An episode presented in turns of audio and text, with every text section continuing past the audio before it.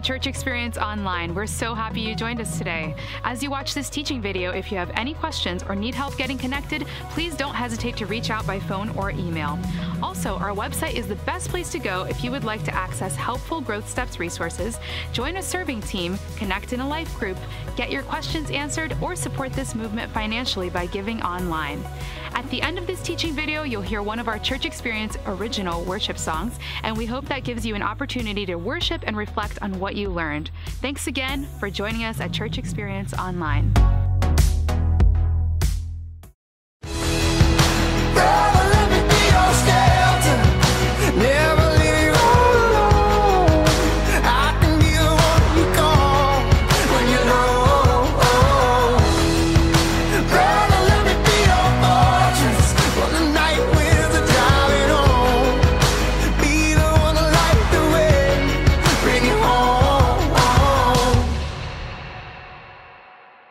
How's everybody doing? we were uh, tucking our youngest daughter in bed when she was two years old. She's now almost six, which is hard to believe. And she was two years old and she was going to bed. And as I was tucking her in, she said, Daddy, mommy told me that I could stay up later tonight. And I said, Well, Macy, you did stay up later. Now it's later, and now you're going to bed. And she said, with a stern face, looked right in my eye, said, you will not get away with this. you know, have you ever asked a kid how long they want to stay up? I did ask her that, like, how, well, how late do you want to stay up? She said, my whole life. that was the response I got. But maybe you can remember when you were a kid. Do you remember the excuses that you made? Do you remember? Uh, they're, they're abundant. You know, well, I'm hungry. Can I play one more game? I haven't got my homework done yet. I need to plug in my charger. I forgot to brush my teeth. I mean, the excuses to stay up late. I mean, you remember, you were there. I, I know I wasn't there when you were a kid, but I, I can tell you, you made all kinds of excuses. You probably had some good ones. You might have even got away with a few of them. You know, we've grown up a lot since we were little kids making excuses to stay up late. But there's something that hasn't changed our tendency to make excuses that, that fact that we like to make excuses hasn't changed in all these years. You're still, believe it or not, an excuse maker, and so am I. We do this all the time. And, and one of the areas that's most detrimental to our future, where we tend to make excuses in, is in our relationships. You know, in this teaching series, we've been studying the last couple weeks relationships and how to have better, healthier, greater relationships, not only with God, but also with each other. And I think excuse making is probably one of the biggest things that holds us back. It's our thinking. It's our thinking, how we think about relationships that a lot of times holds us back. So today I'm really excited. I've been looking forward to this message. It's going to be a special one because we're going to address four excuses that you and I tend to make, excuses that hold us back from making our relationships better, from making that marriage better, making that relationship with your kids better, making those friendships better, whatever kind of relationships that you're engaged in, the excuses that actually hold us back. We're gonna let God's word shine some truth on those excuses that we tend to make. So here we go. Excuse number one holds a lot of people back from getting in relationship or making relationships better, it's I don't have the time. I don't have the time. You know, I'm just, I'm just busy. I, I don't have the time. And how many times have we heard that in life? You know, someone say, I'm just too busy. How many times have we often felt that ourselves? I, I'm too busy, I don't have the time. Ecclesiastes chapter 4 is where we're going to begin today. And I want to start by reading from verse 8. There was a man all alone. He had neither son nor brother. There was no end to his toil, yet his eyes were not content with his wealth. For whom am I toiling? He asked. And why am I depriving myself of enjoyment? This too is meaningless, a miserable business. We're going to read some more in a moment, but, th- but this man, he, he's all alone. But what he's doing is, is meaningless. It's a miserable business, the Bible says, because he's doing life alone, reaching for the unattainable more, the more that you never get to, because when you get the more that you were looking for, you find out there's still more you don't have. Somebody else has more. So he's on this endless chase, which there'll never be a finish line to, hoping that he can get more, accomplish more, attain more, travel more, whatever his goals are. He's after more out of this life, thinking that when he gets more, then he's gonna be satisfied. But he's all alone because he's, he's abandoned relationships in pursuit of his dream. You know, this is one of the devil's greatest strategies, and it breaks my heart as a pastor. I see it so often is, is people withdraw from community. They withdraw from relationships, from family, from church. And then they say things like, I, I just got to figure some things out. Now, I gotta, I gotta work on some things. I need some time. And they, they pull themselves away, but what they don't realize is that they're stepping right into the devil's trap. Every time it's like, well, I'm just going to get alone. Well, well, the devil, he hunts for those who are alone because they don't have support. They don't have others watching their back, watching their six. They, they're, they're alone, and so they're vulnerable, and the devil knows that. So one of his primary strategies is to get you to be alone. And one of the ways that he gets us to be alone is he gets us to chase something out there. Well, you're in community and it's imperfect and it doesn't always flow right or something's not going well, but but man, I wonder if that greener grass over there, I wonder if there's something out there that'd make me happy and we start down those rabbit trails. And it could be as simple as a, in a relationship, one person starts to withdraw. They, they start sharing, they stop sharing their heart and how they feel about things. They just kind of create a little distance. It doesn't matter. I don't have time. We're busy. And, and, and, and two ships just start sailing for distant shores. And, and this can happen to any of us, but it's, it's underneath it, it's this I don't have time. I, I'm, I'm busy. There's a lot going on. It doesn't matter. Well, this guy in this verse, it says that he was chasing wealth specifically. He wasn't content with what he had. And so, because of his discontent, he was trading his time, because we all have been given the same amount of time. He was trading his time for something in this life, for, for an earthly life. He was living for pleasure, and, and pleasure can look like a lot of different things, but for him, what made him happy, what gave him pleasure was to have more, more stuff, more money, whatever. So this, this, the Bible says, is meaningless. It's futile. In the end, it's disappointing. He's gonna find out that this one life that he traded for, his time, he's gonna realize he made a bad trade. He gave his one life that he had, he only gets one shot. And he gave that one life for something that will not last. How disappointing, and the Bible literally calls it meaningless a miserable business. But let's look at an alternate example. Look at the life of Jesus. So we, we say things like, I'm really busy. But was there, was there anybody that had more important business to do on earth than Jesus?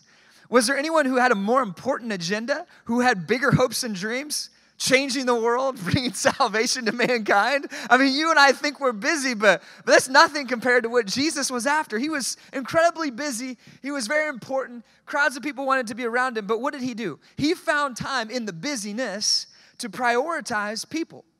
He gathered around him these, these 12, we call them disciples, these students he poured his life into them. They did life together. And those of you who are leading life groups, you heard about life groups earlier, way to go because you're doing exactly what Jesus did. He gathered around him a group that he invested his life into. What a cool role. And, and he did that. He poured himself in, he prioritized people. And he was really busy. See, Jesus had a limited time on earth. He's an eternal God, but while he's on earth, he had limited time in the flesh.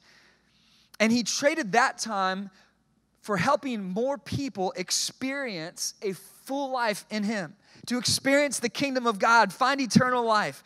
Long term, help them live for the Father's glory. Now, that life is rewarding beyond description. In the end, it's not disappointing, it's actually fulfilling to know you traded your time for that. So, so time comes down to priorities. Comes down to priorities. Well, I prioritize my limited time this week on earthly things or on eternal things. Now, both of them are going to be in the mix. You have to work and make a living and put food on the table, and you have to manage if you have a home or apartment. You got to put time into cleaning, and you have a vehicle, you got to maintain it. Right? There's things in the earth that we're going to do. But, but this myth that keeps me from having a better marriage, having better friendships, being in community, being in a Bible study with somebody, whatever it is, attending service, it, it's, it's this myth I'm too busy. See, we all have time. We're not too busy. It comes down to priorities. If someone says, I can't because I'm too busy, it's not that they're too busy. It might be that they're busy with the wrong things, but it's not that they don't have time. So, this myth, I don't have time, is not true. Jesus had the most important, biggest, most vast mission of anyone who ever lived. Yet, he found time to break away from busyness and to get alone with some people that he could love on and spend time with and care about and listen to and laugh with. He found time for people. See, you're going to pull off whatever it is that you prioritize. And in your teaching notes, here it is I don't find time for important matters. Not to ever just find time. I make time. Everybody say, make time. I make time for what matters to me. So I'm not going to just find time for important matters. I have to make time for what matters to me. And, and do people matter? It's not an issue of do I have time. It's it doesn't matter enough. Does it matter enough to build a healthy family? Does it matter enough to build some great friendships? To invest my life in others to serve others? You know, the message of Jesus is ultimately a message of a trade. To die to ourselves in this life so that we gain eternal life. Or we can take all we can get now out of this life. We hope it goes well for us. We hope we get a long life and good health. We hope that we have prosperity and all these things. But we, if we live for this life, we're trading it for life eternal in heaven. So the gospel is really about trust. When it comes down to it, it's a message of trust. Do I trust that God is not holding out on me? When He tells me to die to myself in this life and not go chase the pleasures of the world and live for the pleasures of the world, when He says, listen, what really matters is loving God, loving people, and that's what's eternal, I have to trust Him. It's a message of trust. Do I trust that when, if I, if I give all of my life to Jesus and I surrender all to Him and I die to myself here, that I have not made a bad trade? Isn't that the fear behind it?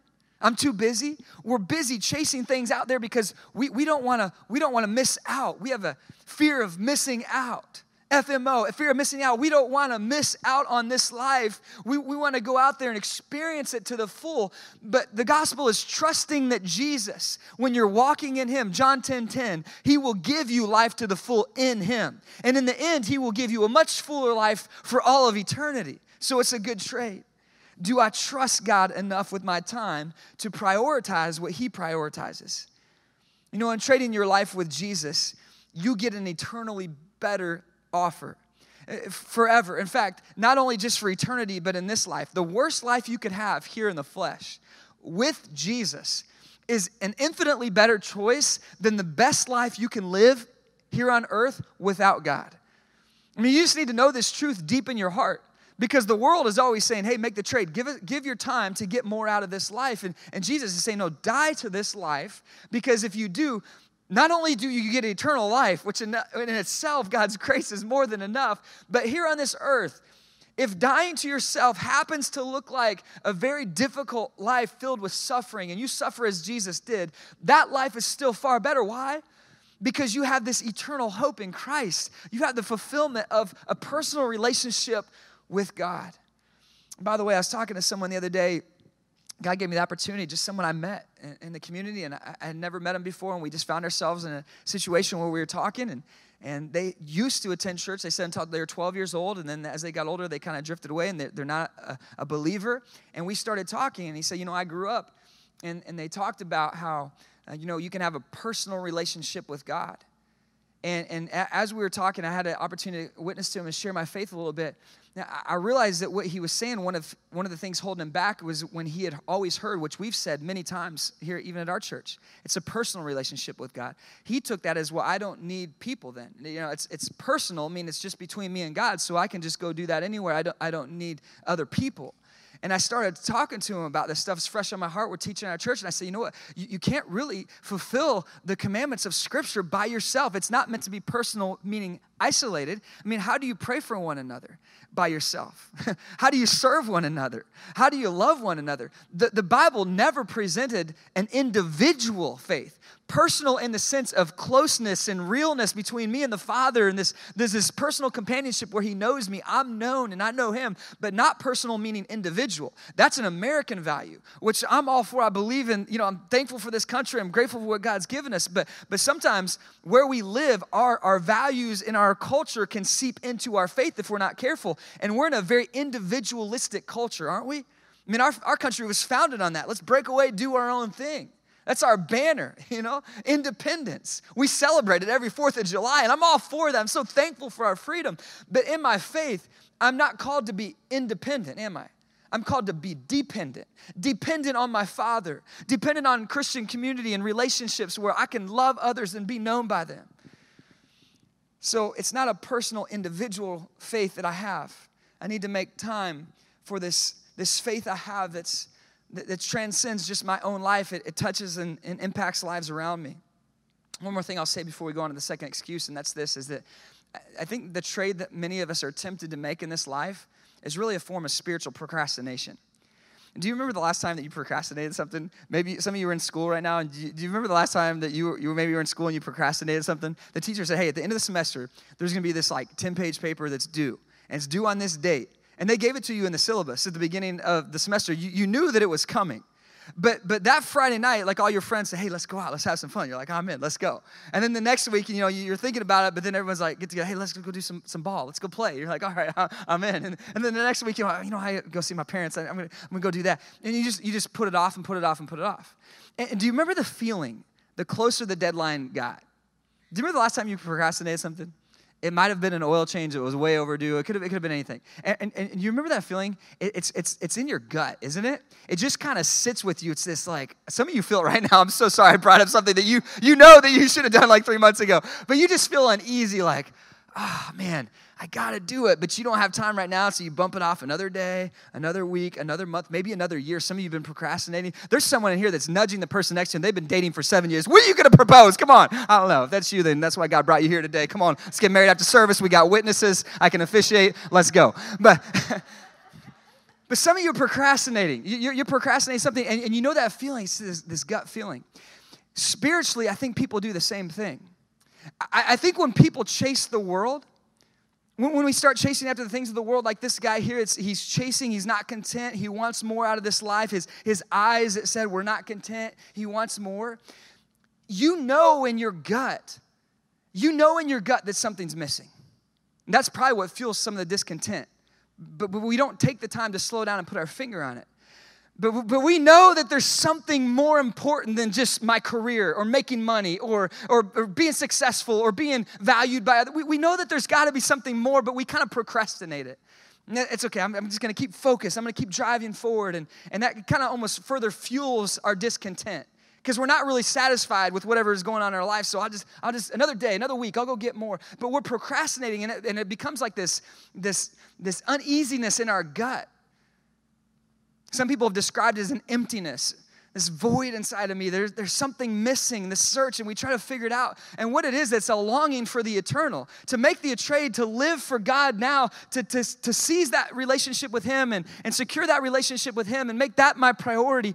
When I, when I live that way, then, I, then I'm living on purpose. I'm, I'm living prior, a prioritized life with God first. But when I put it off and say, well, I'm going to live for what matters now and I'll worry about eternity when I get there, it's, it's like living with this, this spiritual procrastination hanging over my head. See, I'm, I'm going to find time for what matters to me. So, what matters to you? Do people matter? Number two, excuse number two, I have more important things to do. now, I have more important things to do. Well, first of all, Jesus said that this is the most important thing that we can do is, is be in a relationship with Him and relationships with others. But also, think about this a relationship with Christ is the only tangible thing that I take from this life. My, my money will not go with me when I die, my stuff will not go with me when I die. The, the place where I live will not go with me. This is sobering to think about, but my relationships with people who do not know Jesus, who, who, who have not bowed their knee to Christ and experienced the forgiveness of their sins, my relationships with people who don't know Jesus are not lasting relationships. There are very important relationships for me to have in my life. Jesus made those relationships, He, he built those bridges for divine purpose. but those relationships even won't last. So, so what is lasting? If my career and my stuff's not lasting, Jesus said it. He, said, you know what really matters is, is that relationship with the Father and with other people because that's really the only thing I'm gonna be able to take with me. He prioritized it. And if you look back in Ecclesiastes chapter 4, when we, we say the, ex, the excuse, I have more important things to do, I want you to notice the value, the importance of relationships. Verse 9, right on the heels of this, this man, it's contrasting to the man who is all alone, is miserable. In verse 9, it says, Two are better than one because they have a good return for their labor. So two are better than one. So, so one plus one doesn't equal two is what it's telling us here. It actually equals more than that. It's, there's a, a greater return than what you can accomplish alone in life. There's greater fulfillment than what you're going to find alone. Two are better than one. They have a good return for their labor. Verse 10 if, if either of them falls down, one can help the other up. But pity anyone who falls and has no one to help them up. Also, if two lie down together, they will keep warm. All the married people say, hey, come on. but how can one keep warm alone? Verse 12, Jennifer inscribed this verse on the inside of my wedding band. Ecclesiastes 4:12, though one may be overpowered, two can defend themselves. A cord of three strands is not quickly broken. A cord of three strands. And I've always imagined that strand, that third strand, not just being the husband and the wife or two friends together, eh, it being God that, that brings a relationship, a friendship, a marriage together. That's, that's the strength of a relationship. It's that relationship with the Father. And it says that that, that that cord of three strands is not easily broken. There's a bond there, there's a strength to that. People make life better. God created us to be in, in community, and, and I want this message really to be an assault on the individualistic culture that we have all around us because I know that I feel that propensity inside of me to, to do life alone, and, and I, I know that you have that same feeling from time to time. And I just have identified it throughout my history, my life. It's never results in a good thing. When I pull away, it's never a good thing. It's, it, it's God wants me to be in community. Two are better than one. Actually, researcher Renee Spitz said this that, that the infants who are not held, hugged, or touched. So they're not held, they're not hugged, they're not touched. Infants, the researchers, they prove this. Even though their parents give them shelter and they give them food, they give them nutrients, um, those children have impaired neurological development just for lack of touch, lack of care, lack of, lack of hugs and kisses from a mother or father. Also, the earliest studies, so back from the beginning when they first started studying suicide, they have proved that a major risk factor is social isolation. So it's literally bad for you on every level from neurological to psychological. I mean, every area of our life, when we withdraw, it's not good for us. But yet, how many times do we see our friends do this? How many times have we done this? I, I just need some, I, I need some time away to figure this out. I got to sort some things out. I just got to be alone. And it seems like that the devil is wanting to lead me. Now, now there's, there's a difference. Some of us are saying, well, what about Jesus? Because Jesus, he had time where he would retreat up onto the mountainside to pray. You know, Jesus would withdraw and he would spend time in prayer. So, shouldn't we be alone? Absolutely. You need solitude. I propose daily time alone with the Father. It might be the first thing you do in the morning, you get up. But Jesus, if you think about it, he was never alone, was he? When it says that he withdrew, he withdrew to pray, he withdrew to spend time with the Father. It, it wasn't like, hey guys, I'm really busy. I'm just gonna, hey, I'll see you in a few days. I got to go sort some things out. I, I got to go figure some things. I just need some time by myself away. He was with the Father. He was with the Father. He was growing independence in relationship when he was alone. Jesus prioritized it. Doesn't mean that you don't need peace and quiet from time to time. That's not at all what I'm saying. I'm just wanting to expose the lies of the devil and this individualistic culture that we have that says that I don't need people, and this, this myth here that I have more important things to do. Jesus said there's not anything that's more important than relationship. It's the most important thing in our life. And our relationships also offer us another opportunity. See, my relationships offer me the opportunity to do something that's gonna last. They offer purpose. When I, when I serve someone else, I get to connect with the divine in a very powerful way. I'm using my life to make a difference that's gonna last for eternity what more fulfilling purpose is there in life? What's more meaningful than that to know that your life has impacted another life and that's going to last? It's powerful when you make deposits in other people's life. I was in middle school, maybe early high school, and me and one of my younger brothers rode our bikes to the bank. And it was a good day because I was going to make a withdrawal. And how many of you know it's a good day when you're making a withdrawal when you're like 10, 12, 14 years old? It's a good day because that means you're going shopping. And it was big money. I was going to withdraw $10 from my little checking account. And I, and I pulled our, we pulled our bikes up at the bank. And We walk in. I, I have my little check register. I walk up to the bank and I show them my ID and I say, I'd like to withdraw $10.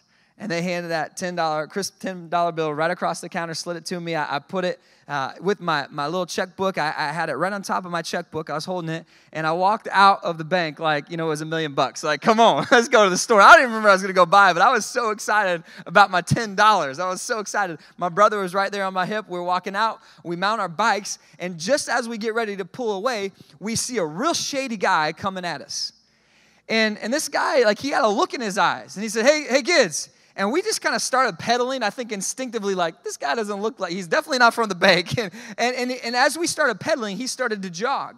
And so we kind of knew that this guy wanted something that wasn't good. And we started pedaling faster. And I realized that that $10 bill in my hand, he saw money, he saw young kids, he saw an opportunity to take advantage of someone. And, and it's going to be like taking candy from a baby. Well, me and my brother like, uh uh-uh, let's get out of here. So we started pedaling so fast. We're, we're cutting through parking lots, dodging around cars. He, he followed us for blocks and chasing us. We pedaled home so fast, our hearts were beating. Mom, Dad, someone tried to rob us. You know, we called the police, put in a police report But man, I won't ever forget that feeling. Have, have, you ever, have you ever had someone try to take something from you that wasn't theirs? I mean, what a horrible feeling. You know, but, but how about on the other side? How about, how about a time when maybe maybe you maybe it was a withdrawal that you made. You went to the bank and, and you got something. Not it wasn't someone taking something but you got you came out and you're like man this is good. This is good. That, that, that whole thing of deposits and withdrawals it's kind of fascinating to me relationally because i think it kind of works the same way. Because in your checking account if you if you withdraw money that feels good doesn't it? It feels good. I got something but if you keep doing that and you don't put any money in, what happens? Eventually, you say, I would like to withdraw $10. They say, I'm sorry, sir. I'm sorry, ma'am. You've withdrawn all your money. You don't have any left. You don't have any left. Uh, now, on the other hand, if, if you withdraw money, that's okay as long as you put money in, equal to or greater than the amount that you take out. You're saying, Brandon, I didn't come for a basic math class. I get it. I'm, I'm with you. I'm with you. I'm just, I'm just trying to set the foundation here.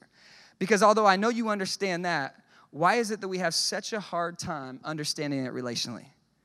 Man, it feels so good to take and withdraw. It feels so good when someone blesses you, when someone does something kind for you, when they serve you. I mean, doesn't it just, it's like, it's like taking money out of the bank. It feels good when people deposit in you. When you withdraw, it feels good. To, it feels good to receive. We're born that way. We're born receivers, takers. But if you'll flip that, if you'll flip that you will see an exponential return on your relationships.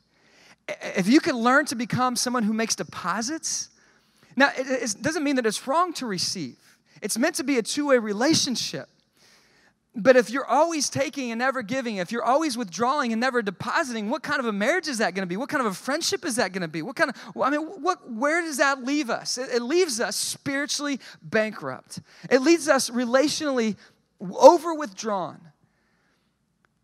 What if you started Monday morning and you said, I'm going to make it my goal in every relationship to deposit more than I take? I'm going to stop being someone who withdraws. I'm going to deposit. So, so how can I deposit into my children's lives? Those friends at school, how can I deposit? Even my professor, they're always giving. How can I? It might be just a little thank you. Thank you so much for the ways that you've invested in me. That means so much. It's really impacted my future, my career.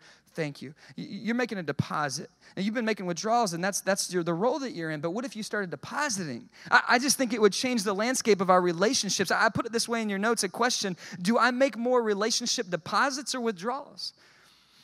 What, what is it? Do, do I make more relational deposits or withdrawals? What's my relational account balance? what if you could just think through the different relationships in your life? You know what your checking account balance is. they, they send you a statement every month and you pull it out and sometimes okay we're doing better or oh man it's not going so good what if you could kind of open up every relationship and look inside and say what's my account balance wow i didn't realize it i've been just taking i've been withdrawing i'm going to make a deposit this week I might not be able to change the landscape, just like you, it's hard to change your finances. It doesn't happen overnight. It takes some time, takes some discipline, it might take years, but it can change. Your relationship might be at a very significant deficit right now. don't be discouraged by that. One deposit today and another deposit next week and, and then another one the week after. A year from now, you can be in a very different relational uh, account balance. Things could be in a much different place. Learn to be a giver, not a taker. Excuse number three I don't know how to be a people person. I think this is one of the things that holds us back, honestly. Uh, it, holds us back from getting in relationships, most of all, but, but making those relationships better. I, I don't know how to be a people person. I'm not a people person. Whatever our excuses, I, am more of an introvert. Or I'm more of a, I'm not really into people. I'm more of a project person. Whatever our, our excuse is, I don't know how. And, and the weird thing is, in our culture now, we, we have more acquaintances than we ever have had in human history. No, no, generation has ever had more people that they've tried to stay in touch with, more relationships that they've tried to manage, thanks to social media specifically, no generation has ever had so many people, like hundreds of friends, right, that they're trying to stay in touch with and like it. Oh, look what they ate for lunch. And oh, wow, look where they just went on vacation. It's like all these, these friendships that, that span ever since your elementary, middle school. And part of it's just so cool. It's a neat way to be able to stay in touch, but it also gives a little bit of a facade, a, a false understanding of what friendship might actually really be more than just clicking a button from time to time. You know, close friendship, relationship, seems like it's harder to find, even though my acquaintances are broader than ever before. True, deep, lasting, hard to find close friendship can be very difficult. And one of the reasons is because some people are looking for the perfect friends, or they're looking for the perfect date. And that's an impossible task. Because if you look in the mirror, you'd have to agree that you're not perfect either and we're imperfect people trying to have perfect relationships, we're gonna be let down from time to time. We're gonna be disappointed. But if you care for the relationships around you, you can turn an acquaintance into a great friendship. You, can turn a casual uh, romance into a raging fire. I mean, God can really build something great in your life. And you say, Well, I don't know. I don't know how to do that. I don't know how to do that well. Let's look back at God's word again and see how um, how we're supposed to live. I want to jump to Romans chapter 12, verse 15. We're in Romans 12 last week. We went through a, a, section. We did a 10x relationships. If you missed it, you can catch up online. But, but right after that passage, it goes into verse 15 where it says, Rejoice with those who rejoice, mourn with those who mourn, live in harmony with one another. So, so, so go into each other's lives and celebrate each other's wins and mourn with each other when, when you mourn. Build friendship, build relationship. It, it takes time, it takes effort, it takes a relational deposit, it takes investment. You know, I'm gonna go back to a, another financial example, okay? I'm gonna, I'm gonna use a, a home. Uh, some of you have homes, some of you aspire maybe to have a home one day. And, you know, part of getting a home is when you get it, it usually doesn't exactly look like what you imagine it could look like. So over time, you might fix it up. You might paint the walls. You might hang some new light fixtures. You might have some even bigger projects that you try to tackle. When we moved into our house about five years ago, Jennifer and I looked at the floors. And with a family that has four kids, we're like, this is not going to work. it had this real light color, almost a white, like off white color carpet. It had white tiles. Like, this place is going to look messy all the time. And sure enough, a couple months in, the kids running in and out, especially on rainy days. I mean, our carpet was getting bad real fast, real quick. The tiles always looked dirty. We'd clean as much as we could. But man, with four kids, it just was always look messy. So we always thought, well, well you know what? We want to put new floors in one day. We want to put some, maybe something that look like, like a tile that maybe looks like a hardwood or something like that. And, and so we had this dream. And, and we went and we priced it out. And, and I, I, looked at this, uh, this particular company. I said, hey, you know, this is what I want to do. And they, they said, how many square feet? And we, we went through all the math. They said, all right, we can do it. And I'm like, yeah, let's do it. And they said, well, here's how much it's going to cost. And I'm like, oh, all right, I can't do that right now. I'll come back to you in about a decade. He's like, that's not going to work. So I was just you know, praying and thinking about, okay, well, how are we going to do it? Well, we'll, do it someday. And so we just, we delayed it. it. wasn't a big deal. And we noticed the floors every once in a while. We wanted to do something to upgrade our home, but, but we just weren't in a spot quite to do it. Well, I went, and this is, I think, 2016, 2015, 2016. I, I went on a trip. I was a week long uh, mentoring trip with some mentors of mine. Investing in my life, and I was away. I was in Texas, and, and, I, and I came back from this trip so fired up. I'd learned so much, couldn't wait to see my family. And I pull up into our driveway. Kevin Johnson, one of the guys in our church and our leadership team, he picked me up from the airport, drove me to my home. I had no idea this was a setup because I pull up to the front of the house, and all of a sudden, as I'm getting out and bringing my suitcases out, there's, there's a, a line of people and, and, people from church, and they're standing out there in the front yard. I'm like, what is going on? Like, is this a welcome home party or what's happening? And, and, and I walk in the front door, and they all have this expectant face, and they open the front door, and I look, and I was like, those you you guys did the floors? What? That's amazing. Come to find out that from the time i left on sunday till the night i got back on thursday there have been people there all, all, all, throughout the day like all four and a half days. They've been there working pulling out the old tiles putting in new tiles. Jennifer had totally surprised me. I had no idea she was going to do that. We talked about doing this one day but she like made it happen while i was gone. And, and come to find out i mean people had sacrificed they'd taken time off they'd, they'd showed up they, they'd, they had served in such a, a, a loving way to someone that, that they cared about a, a friend, and I felt so valued. And, and, and Jennifer, I, I, was blown away. Our relationship, I was just, I always have known she was a hard worker, but, but staying up till like, you know, two hours of sleep, scrubbing paint brushes so they could be ready to go the next morning, washing out tile and stuff. I'm like, you're crazy. I can't believe you did that. It's so incredible. And, and they wanted to have a surprise when I got back, and I was literally blown away. I'll remember that for the rest of my life. It was, it was, it was amazing. And you remember too when someone has gone above and beyond to serve you in some way. It was something I'll never forget. But a house, when you improve it, it changes its value, doesn't it? We hope to live in our house a really long time. But if we ever put a for sale sign in the front yard, someone's going to come and say, you know what? You increased the value. This changed the value of this home because what? You improved it. You, you did something different. Listen to this really important point appreciate what you want to appreciate. I, I put it in your teaching notes and I gave more details so this can make sense. Appreciate, cherish, notice, speak about it, recognize it, appreciate it. Appreciate in your life what you want to appreciate, what you want to increase in value. So if you want your value of your relationship to increase, to uh, a word we use in a home situation, you want it to appreciate, well, then appreciate it notice things. How do you do that, Brandon? Start by prayer, praying for them. You know, we're in this 21 days of prayer, and one of the things that we put in those, those five goals for you to pray about is so important. Pray that the people around you grow closer to God. Pray for them.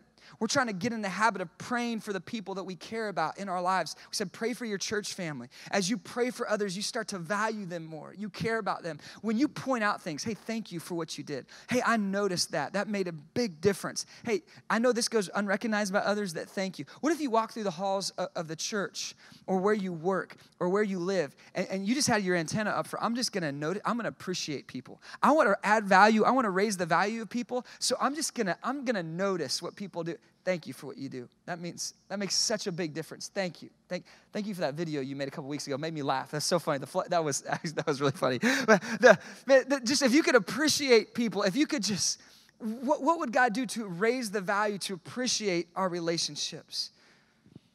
Excuse number four. Finally, people keep letting me down. Now we're gonna we're gonna wade here at the end of this message into a little bit of a deeper waters. So there's a life jacket at the end, so you're not gonna sink. But if you could go with me just in these closing minutes to a place that might be uncomfortable for some in the room, I think that God might use this, if you heard nothing else today, just to be a powerful time in your life. And some of you, this could be life changing. But one of the excuses for not making relationships better, for not getting into relationships, and I've said across the lunch table from people who've told me this in no uncertain words, people keep letting me down. Or they've said things like, I've been hurt. I've been scarred. See, if you live long enough, you start to develop people scars over time. People hurt you, people let you down, even good people, even people that you love. They can let you down and they can hurt you. Sometimes the hurt, the scars can even come from ordinary days like this. A jetliner was turned around mid flight when this granny was labeled a threat by a flight attendant. Ellen Fleming was traveling with her husband and two grandchildren when she says she made a simple request that escalated out of control. That's not right. Ellen Fleming says she found wet garbage in the seat pocket in front of her and asked a flight attendant to throw it away. She says he immediately became angry.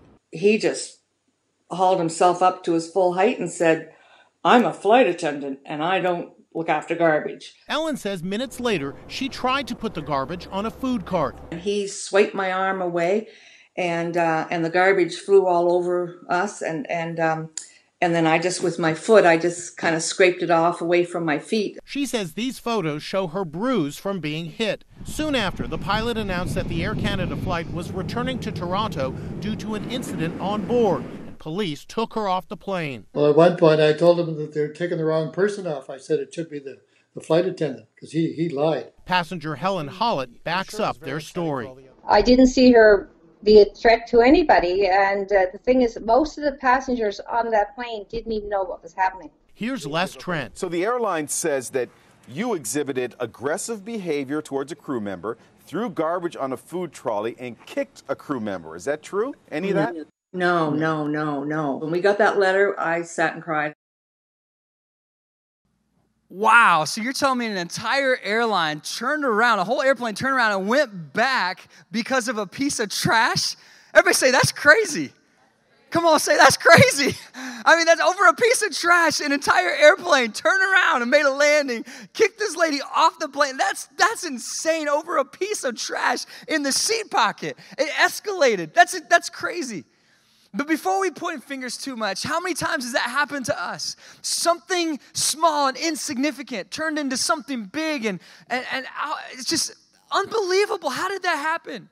I know I would not want all of my uh, controversies and problems in my life that were made over very insignificant issues, I wouldn't want them on the screen. So I can point the finger, but then I have to realize very quickly, man, I, I wouldn't want my insignificant, my little pieces of trash that I made a big deal about or someone else made, I wouldn't want that. So we, we've all we've all experienced that, right? I mean, we've had times where something really insignificant caused some huge and, and, and significant problem that it came out of insignificance. You know, how, how does that happen? Proverbs 13 10 clues us in. It says, Where there is strife, there is pride. There's this me first, self centered, self interest underneath it that spurs on conflict. See, here it is pride, pride pours on fuel on fires. Pride pours it on, it makes things worse. But humility heals relationships. When I've been hurt by others, my sinful human tendency is to not communicate, withdraw from relationships. Well, then I don't need people, I don't need them. Or it's to retaliate break a relationship, burn a bridge. But in Romans chapter 12, verse 14, God tells me how I should really handle this. It says, Blessed, bless those who persecute you, bless and do not curse. Down in verse 19, it says, Do not take revenge, my friends, but leave room for God's wrath. For it is written, It is mine to avenge. I will repay, says the Lord. So, so I'm not the scorekeeper. I want to keep score. I want to settle the score. I want to make things right. I want them to get me. I want things to, to, you know, to go back more in my favor, but, but I'm not the scorekeeper. It's God that settles the score. I'm supposed to do something that's very difficult bless and forgive. Doesn't mean you don't set boundaries sometimes. And when there's significant hurt that's taken place, it doesn't mean that there's not a healthy distance. That's not what I'm saying. But, but when I withdraw from people, when I withdraw from relationships because I've been hurt, I'm actually becoming the prisoner of that pain. One person said to forgive is to set a prisoner free and then to discover that you were the prisoner. See, it, it tells me not to take revenge, but it doesn't tell me that it's not going to hurt. When, when you've been hurt, it actually hurts, doesn't it? There's a, there's a pain there relationally when someone's let you down, stabbed you in the back, said something about you, done something to you, it hurts.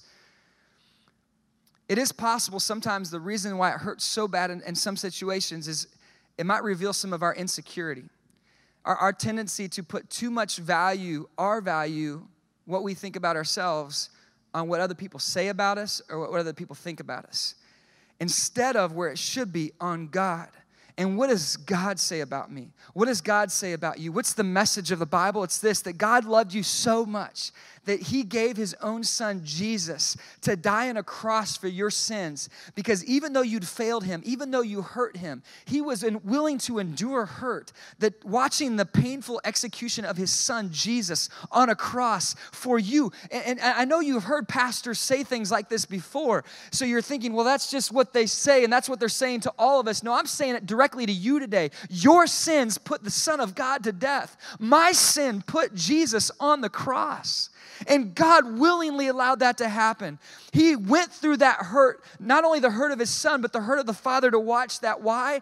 Because your hurt, your pain that you caused him was not so great that it was beyond his love for you. His love for you was greater than what you did to offend him. He loves you more than that, so he was willing to do whatever it took to bring you back into relationship with him. So much so that Jesus, while he's dying on the cross, gave us the ultimate example of forgiveness. The people who were piercing his side, driving spikes through his wrists, he said, Father,